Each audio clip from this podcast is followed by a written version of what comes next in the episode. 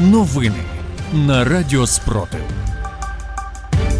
Вітаю студія Радіо Спротив. Працює Єва Френделіх. Сьогодні, 20 вересня, 574-й день повномасштабної війни, коли Україна захищає себе та весь цивілізований світ від російської агресії. Далі про найголовніше.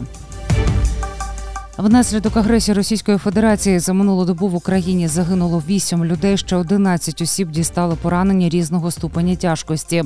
Втрати російських загарбників суттєво зросли у Запорізькій області. У російському місті Сочі горів резервуар з дизельним паливом. Далі про ці та інші новини у випуску детальніше. Сили ППО збили 17 із попередньо 24 шахедів. Про це заявили у повітряних силах ЗСУ. Їх знищили у межах Сумської, Полтавської, Кіровоградської та Дніпропетровської областей. В Оріхові Запорізької області внаслідок російської атаки пошкоджено будівлю пожежно-рятувальної частини. А в Степногірську внаслідок удару дрону камікадзе поранення отримали дві особи. Про це повідомив керівник Запорізької ОВА Юрій Малашко. Військові РФ задали 128 ударів по 24 населеним пунктам області. Протягом 19 вересня від обстрілів з боку російської армії на Донеччині поранення дістали п'ятеро людей. Про це повідомив виконувач обов'язків начальника Донецької ОВА Ігор Мороз. За його даними, поранені жителі, четверо людей у Петропавлівці і один у Багатирі. Російські війська впродовж 19 вересня 118 разів били по території Херсонської області. Про це повідомив керівник Херсонської ОВА Олександр Прокудін. Військові РФ поцілили в будівлі медичних закладів у Херсонському та Бориславському районах, територію заводів та автомобільної бази, будівлю навчального закладу в Херсоні. Йдеться у повідомленні. За даними ОВА, внаслідок обстрілів військових РФ 19 вересня на Херсонщині загинуло двоє людей, ще четверо поранені.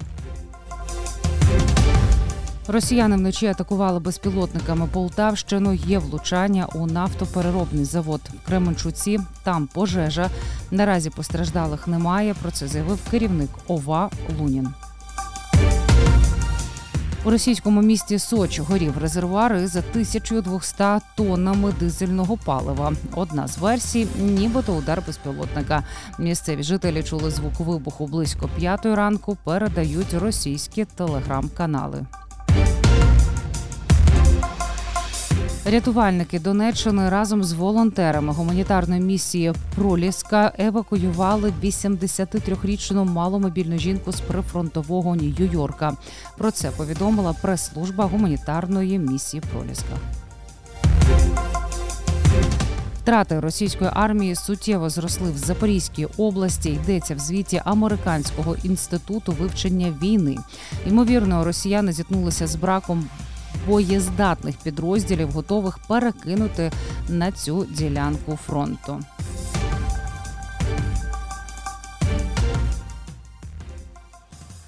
Вночі 19 вересня російські окупанти завдали удару чотирма ракетами по Слав'янську. Загиблих та поранених серед мирних жителів на щастя не було. Президент наголосив, що Росія заслуговує на роззброєння та не має права володіти ядерною зброєю. А також нагадав, що Російська Федерація використовує Запорізьку АЕС як зброю. Про це він говорив під час виступу на генасамблеї ООН у Нью-Йорку.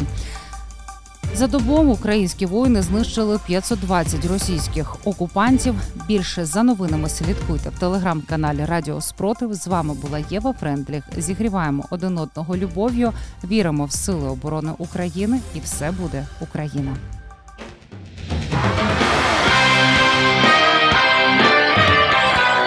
Радіо Спротив. Радіо визвольного руху.